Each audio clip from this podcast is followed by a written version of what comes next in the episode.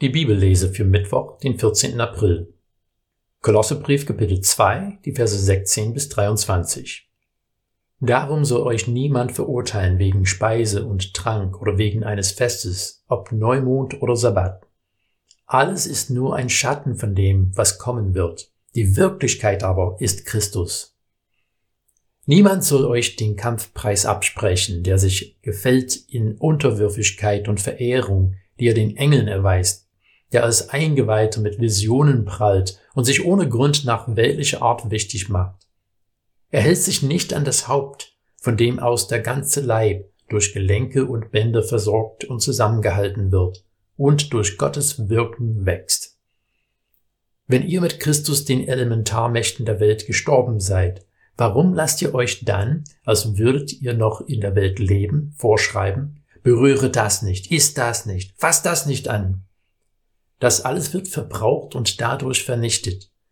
Menschliche Satzungen und Lehren sind es. Man sagt zwar, in ihnen liege Weisheit, es sei freiwillige Frömmigkeit und Unterwürfigkeit, den Leib nicht zu schonen. Doch das bringt keine Ehre ein, sondern dient nur zur Befriedigung irdischer Eitelkeiten. Hast du je ein schlechtes Gewissen gehabt, weil du es nicht geschafft hast, regelmäßig Andacht zu halten? Andere konnten scheinbar die halbe Bibel auswendig zitieren und du warst froh, wenn sie nur nach deinem Lieblingsvers gefragt haben und nicht nach dem ganzen Kapitel, wo er steht. Und wie sieht es mit deinem Gebetsleben aus? Hast du genug gebetet? Hast du an allen Anliegen gedacht oder hast du etwas vergessen? Unser Text für heute macht deutlich, dass es schon immer diejenigen gegeben hat, die in den geistlichen Disziplinen herausragend waren und welche, die sich schlecht gefühlt haben, weil sie es nicht geschafft haben, alle frommen Übungen durchzuhalten. Paulus will auf keinen Fall sagen, dass Disziplin, gerade geistliche Disziplin, etwas Schlechtes wäre. Er fordert Gemeinden dazu auf, zu beten und in der Schrift zu sein, sprich Bibel zu lesen.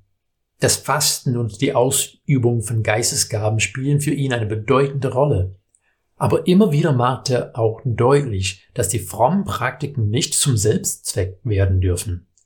Gottesdienst, Abendmahl, Taufe, Bibelstunden, Andachten halten und Kindergottesdienst finden nicht statt, dass wir irgendeinen himmlischen Leistungsnachweis erbringen können.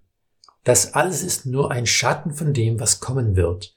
Die Wirklichkeit aber ist Christus. Alle Gesetze, Regeln, Rituale, Veranstaltungen und Praktiken sollen dazu dienen, dass Christus gesehen und in den Mittelpunkt gestellt wird. Die Frage ist nicht, ob du es schaffst, genug in der Bibel zu lesen oder zu beten. Die Frage ist, wonach richtest du dein Herz aus? Freilich ist es gute Disziplin, regelmäßig in der Bibel zu lesen und zu beten. Diese Praktiken können für die Ausrichtung unseres Herzens auch sehr hilfreich sein.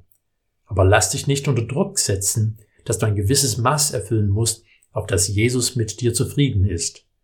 Dein Seelenheil hängt nicht von deiner Leistung ab, sondern von seiner. Setze ihn in den Mittelpunkt deines Lebens und lass der Heilige Geist dich immer wieder neu nach ihm ausrichten. Dann klappt es mit der Andacht bestimmt auch viel besser.